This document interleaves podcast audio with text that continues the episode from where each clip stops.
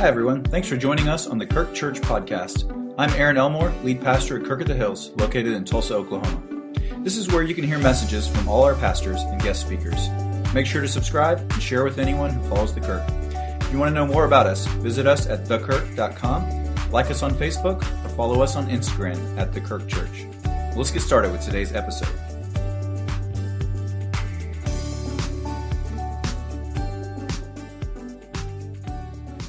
So in the Greco-Roman world that Jesus entered time and space, and in which Paul and others led the church, the prevailing thought was that if you want to find true life, you need to focus on individual fulfillment. You want to find peace, you want to find joy, you want to find contentment. The focus on life is not other people, but it is on the self. And it's up to you to find the good life. Fast forward over two thousand years later, here we are, and that has been part of our culture and our history, is this focus on the individual. And it's true that God loves you individually and that you do have a personal relationship with God, but what Paul shows us and what Scripture tells us over and over again is that we were never created to live on our own, that our faith is never individualized. It is always lived out within the context of the group of people, of the body of Christ. And so we need the gospel to breathe new life into this conversation about human relationships and about human flourishing. The gospel changes our thinking. It changes our focus. It's a new way of relating to other people. It puts us within this community, this body, where we live out the life that God has created us to live. So there's a number of different metaphors that the Bible uses to talk about our community life, our life together. And one of the predominant ones in the New Testament is the idea of the body.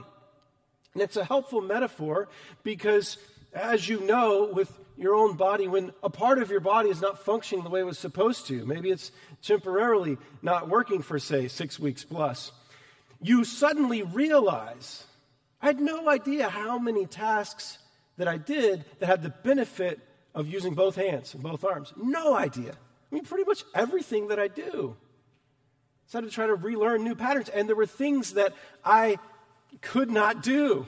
Went to a work conference a few weeks ago, and my brother Grant had to tie my shoes every morning. You know, that's humbling. And I'm grateful. And he's good at it. The body. We all have different gifts, and we need each part of the body working together as healthy as possible to live out this new way of existence. And in a way, the The church is a kind of microcosm. It's, it's like going to the gym. It's the place where we work our muscles, where we train, where we learn how to live in community with other people. It should be a safe place where we have a common goal, and that is learning how to be the people that God's created us to be. And then the things that we learn and we practice together, then those overflow from our lives into the lives of other people. That's how God's created this to work. And so we got to work out some things among each other so that we can learn how to be God's examples to the world. So there's several ways in Romans twelve that the gospel uh, shapes the nature and character of the body of Christ. The first one, I'm actually going back into verses one and two, but I'm going to I'm going to tie it into the flow of thought here. So I'm going to talk about it a little differently than last week.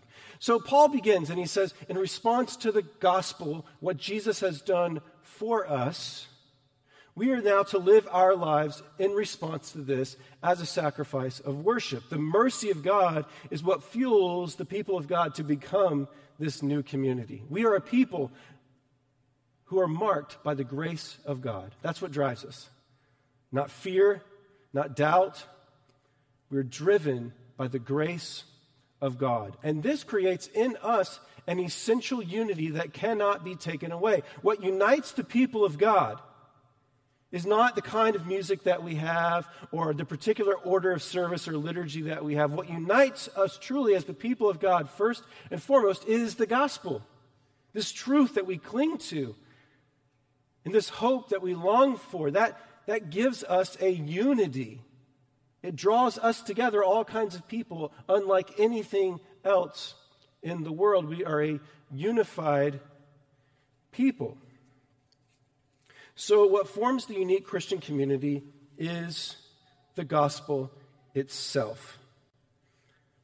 So what kind of community are we? Well, we are a people who are together trying to live out this way of faith. Let's think about what this does for us, this unity, because it really changes us. We all, we often think about our faith within individual context.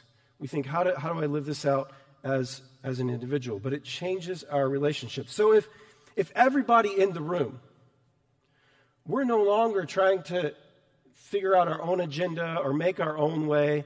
If all of us are trying to do what Romans twelve tells us, trying to lay down our lives as a sacrifice of worship in response to what Jesus has done for us, we're going to try to be transformed in the renewing of our mind. We're going to try to think differently and discern the will of God and live in that way. That changes the conversation. That changes committee meetings. Right now, it's not just me coming with my agenda and you with yours and trying to figure out who has the best idea and competing for that. We're assuming that everyone coming to the table has the same agenda, and that is we want to discern what God's will is and do what's best. Now, that doesn't mean we always come to the same conclusions, but at least we know that we're, our goal is the same. Not my will, but His will.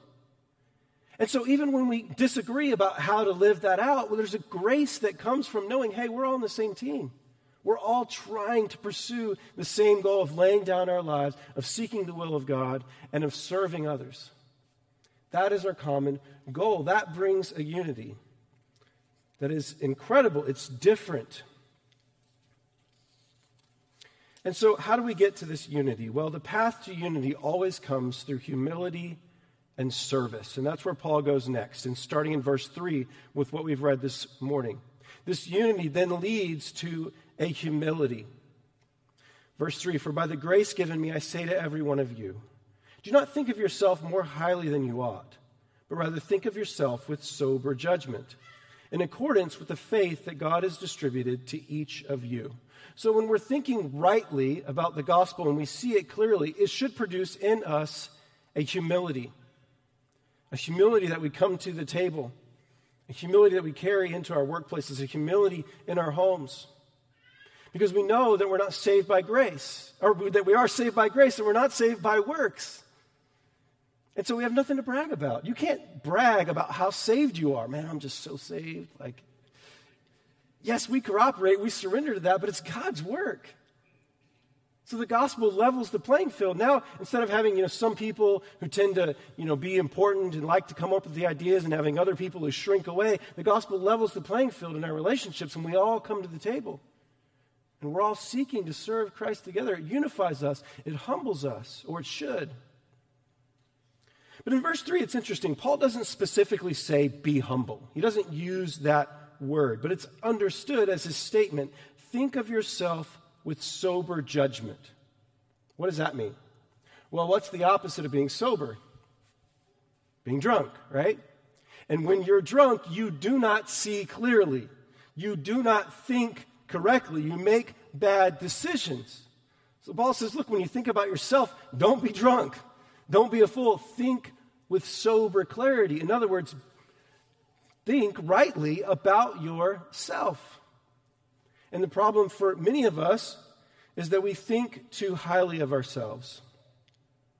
There's also a, a lot of misunderstanding about humility, because humility doesn't mean that you think too lowly of yourself.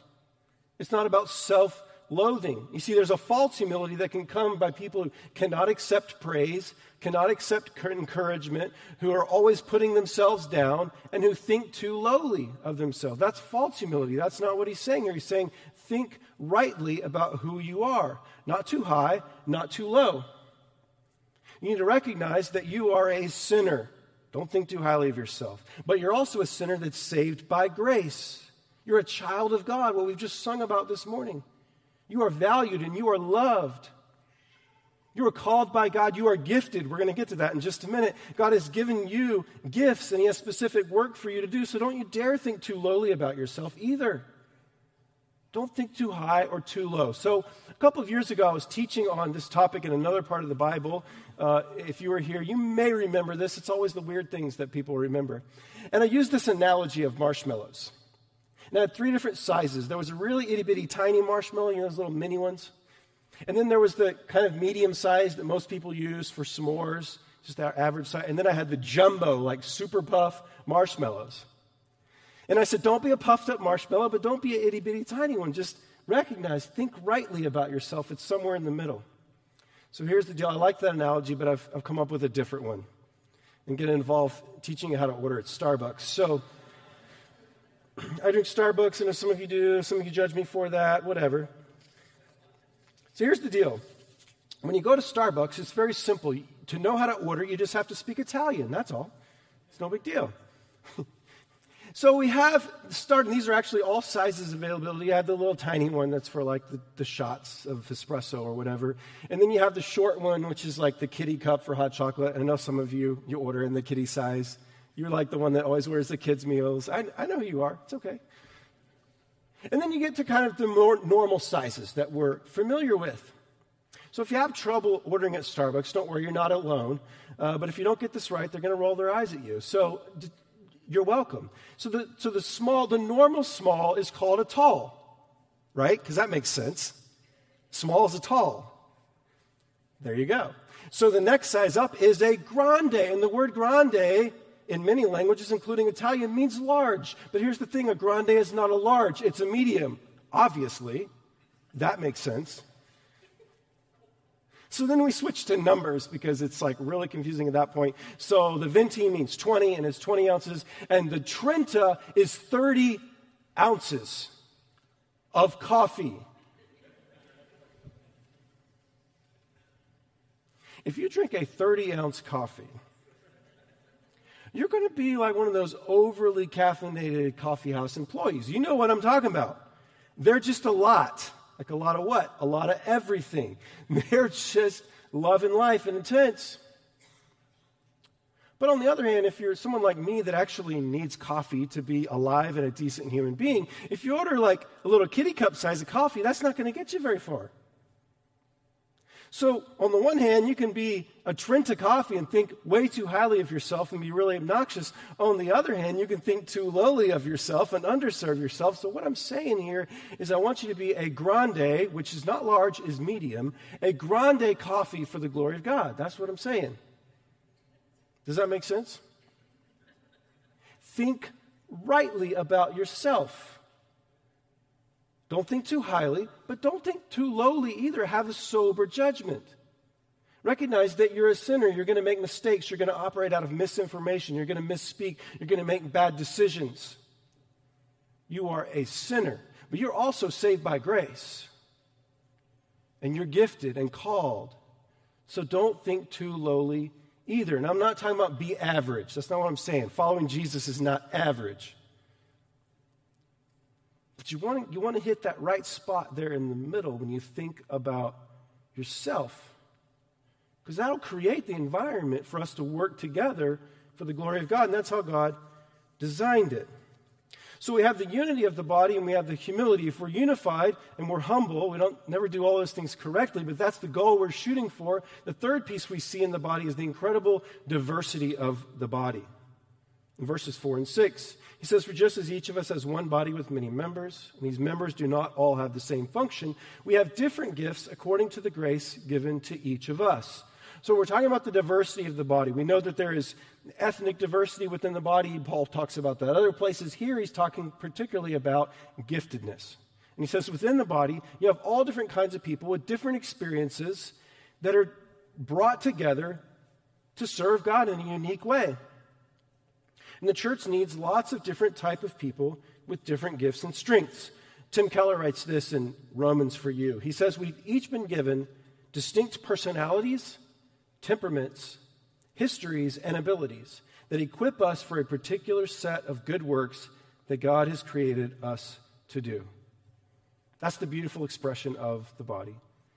He's brought us together to work together as a team, to accomplish things that we never could have accomplished on our own, and we certainly cannot do without his grace.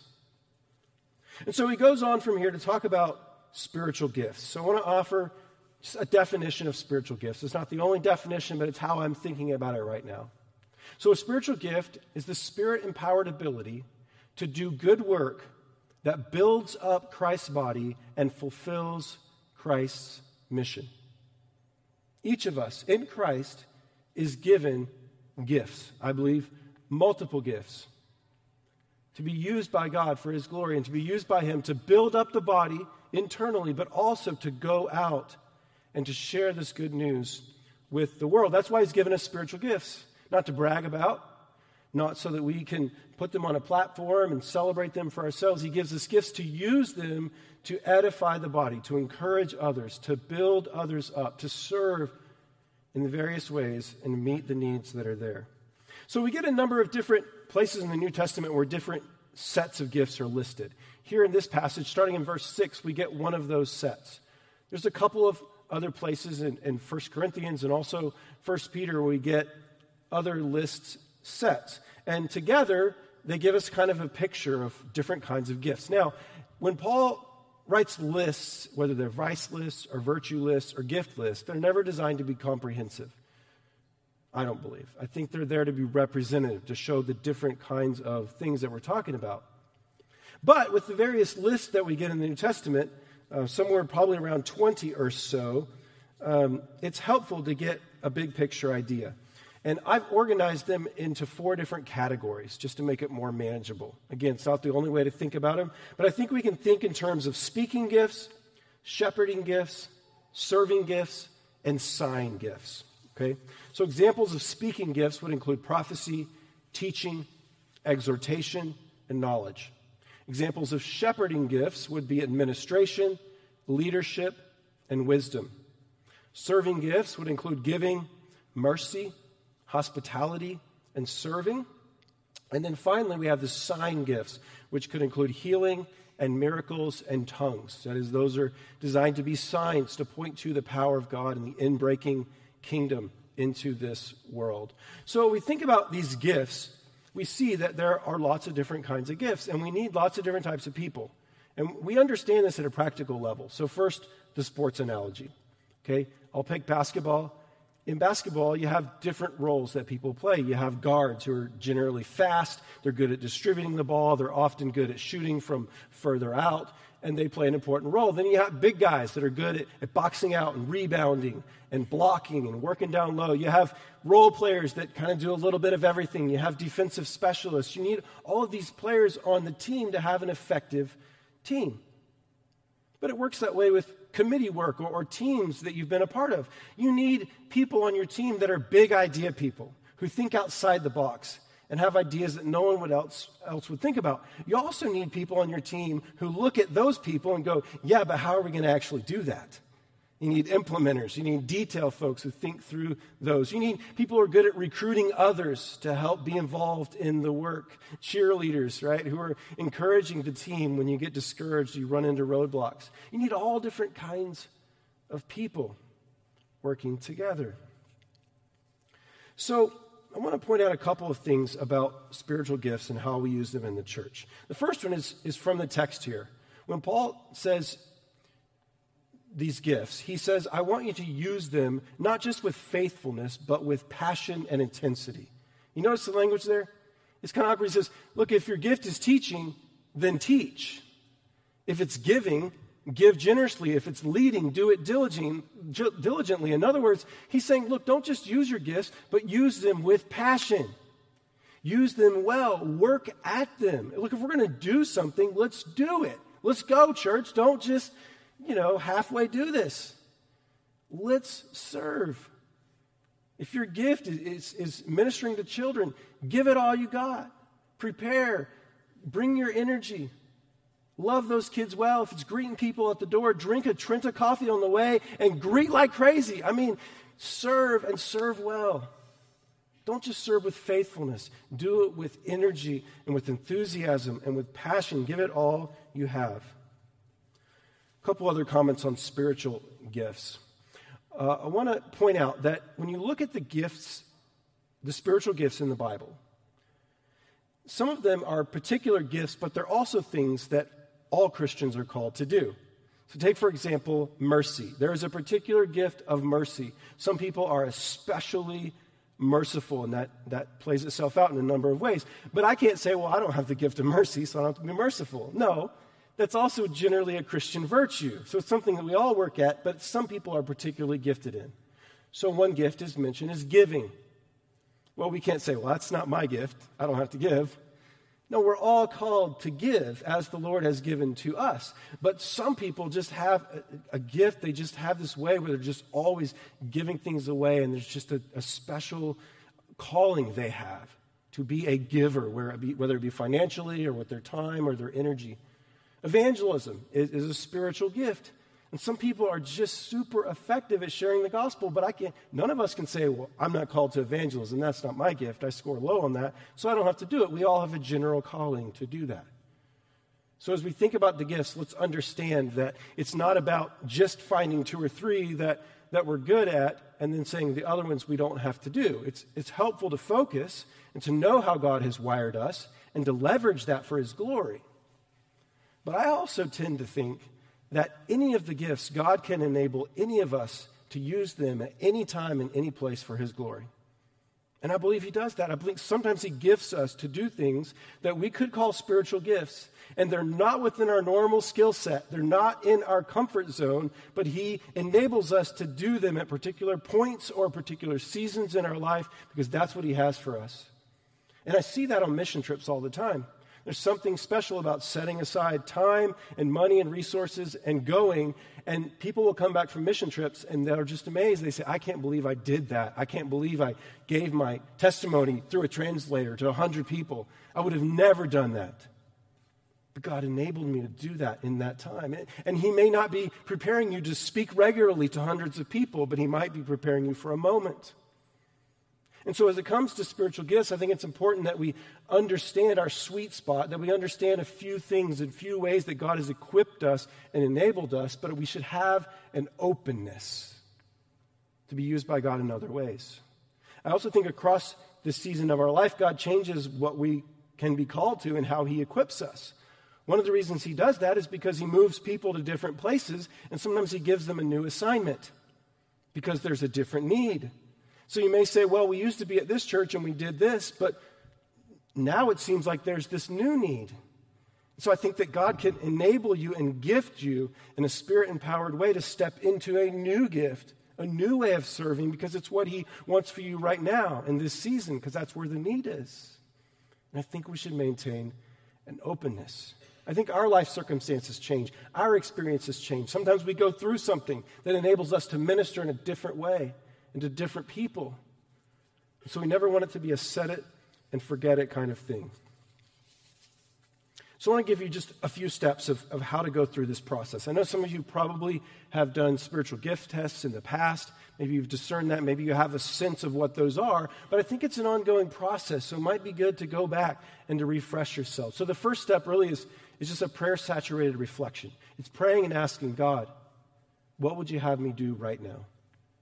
How would you have me serve you and leverage who I am and what you've given me for your glory in this season of life, in this place, in the context and the relationships that you've given me right now? To pray and ask God, would you reveal that to me? Would you show me that? And then secondly, I think it's helpful to have a prayerful approach to studying some of these passages, to going back. And, and for those of you that are note takers, it's First Corinthians twelve, it's Ephesians four, and Romans twelve. Those are the three primary passages in the New Testament that talk about the spiritual gifts. And there are these spiritual gifts that have been developed. I don't know if you've had a good experience or bad experience. I think they're a helpful tool. Again, not to put us in a box, but it can be good if you've never taken one. Maybe it's been years since you have. We have one of them that is, is permanently on our website. It's under our resources section. Just go under there and a spiritual gifts test. It was developed by the, the Journey Ministry that, that uh, some of our guys groups go through. Uh, but I think it's a good one. It's helpful to go through those every now and then. And just, it's a tool to help you discern with prayer how God has wired you. And finally, you just got to get out there and start serving. You got to try things. Maybe try new things. Maybe you'll find there's something you never would have thought about that you'll find incredible joy in as you serve the Lord doing it. And as you serve, reflect. Commit to a season. And then ask God, God, is this, is this what you'd have me continue doing?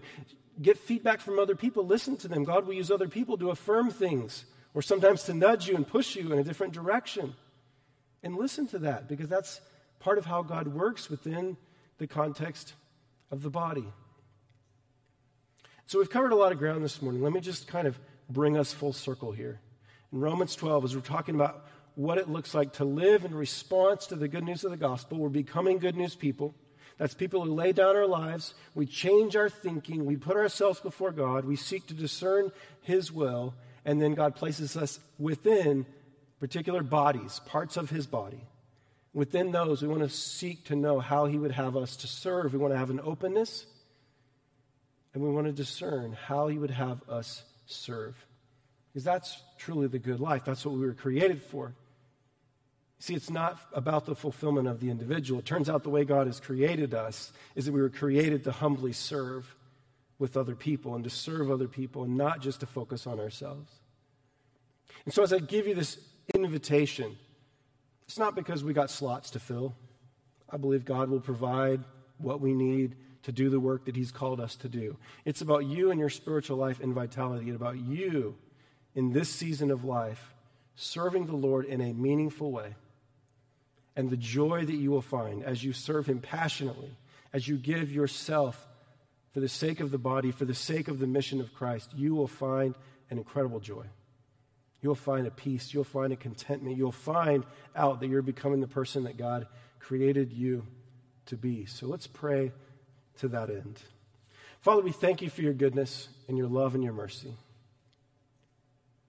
We thank you, Lord, that you are a God who served us first. You gave to us. You gave us your best. And you created us to be people who give, who give of ourselves, who give of the life and vitality that you give to us. We give that away to others. As you have loved us, we loved others. We love others. As you have served us, we serve others. So I pray for my brothers and sisters this morning in the room. I pray for those watching online. I pray for those who may hear or watch this message at another time. I pray for each and every person that, first of all, they would know you, that they would have a relationship with you. And God, secondly, I pray for them that they would come to know the way that you have called them to serve right now. That you would reveal that to him, them, and you would re-energize them in the ways that they're currently serving.